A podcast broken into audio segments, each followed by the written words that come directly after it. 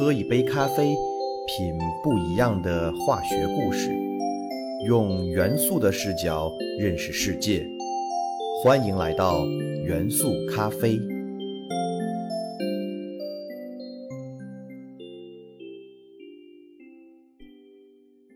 大家好，欢迎收听元素咖啡，我是你们的老朋友老胡。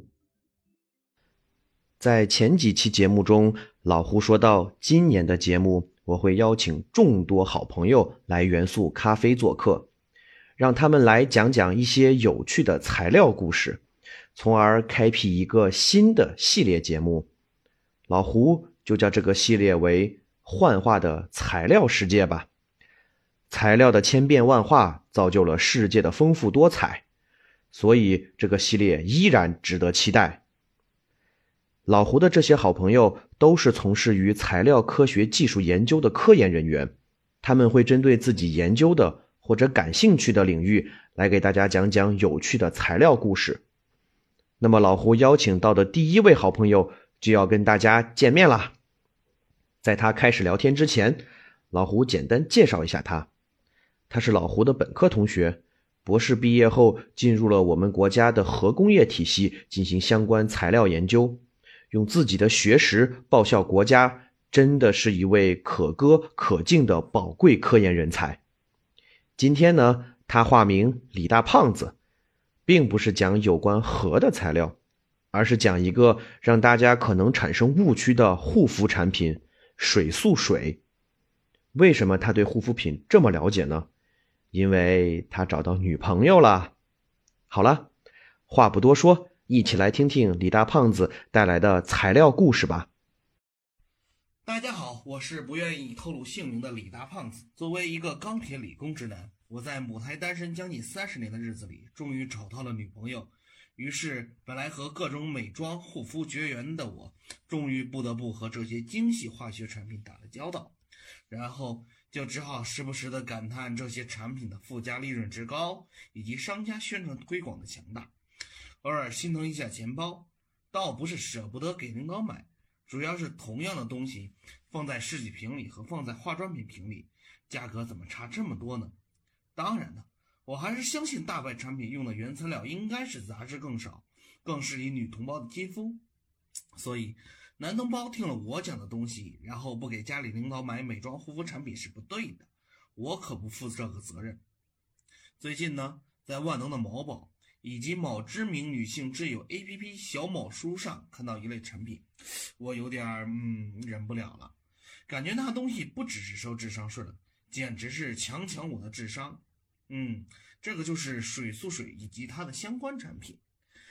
产品上说它的功效有抗氧化、抑制衰老等等，和其他护肤品类似的东西。实话实说吧。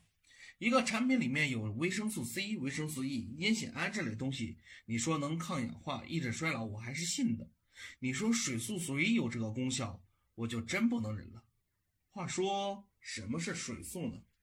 水素就是氢，就是元素周期表氢氦锂铍硼那个氢，在日语中的名字。所以说，所谓的水素水其实就是氢气的汽水。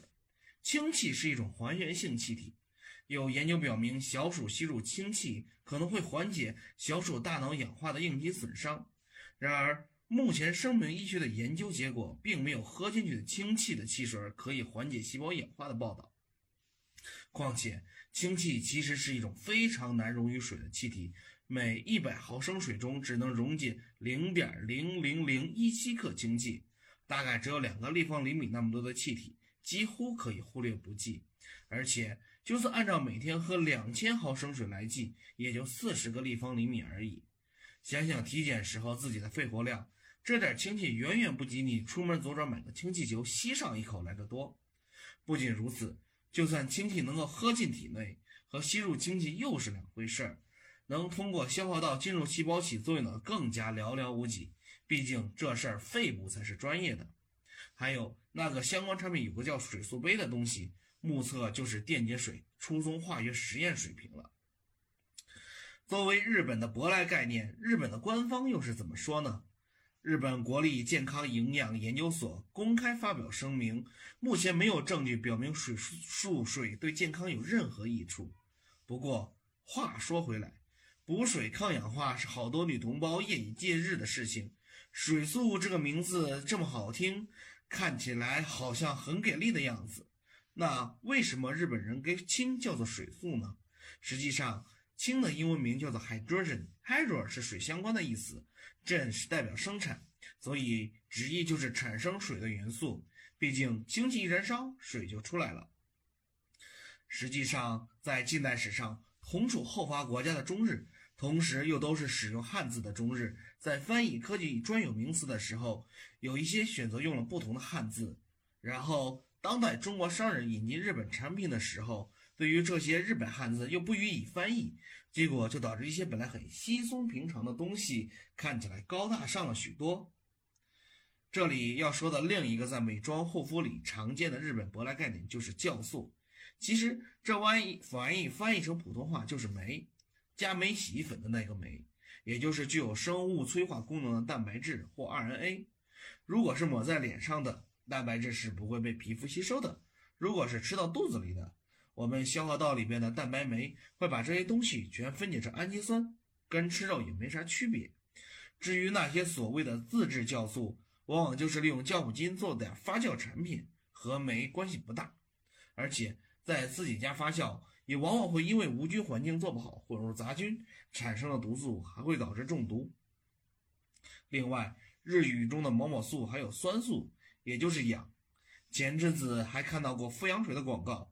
可能弄成日语名字就是酸素水了，不过估计这个名字应该是不好卖了。还有质素，听着好不可怕，窒息的元素，实际上它就是氮气，每天都要呼吸的东西。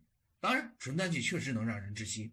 然后还有盐素，好像能吃，但其实是氯，氯气可是有强刺激性的、强腐蚀性的气体。最后还有个臭素，确实是臭，其实它是溴。周期表就在流绿的下面。说了这么多，就是给大家提个醒。在下李大胖子告辞。怎么样？一个从事核工业材料研究的博士，是不是也可以很有趣呢？希望大家以后不会再上护肤品的当交智商税喽。当然，我们也欢迎李大胖子经常能够做客元素咖啡，给我们带来更多有趣的材料故事。元素咖啡。带给你不一样的材料世界，我们下期再见。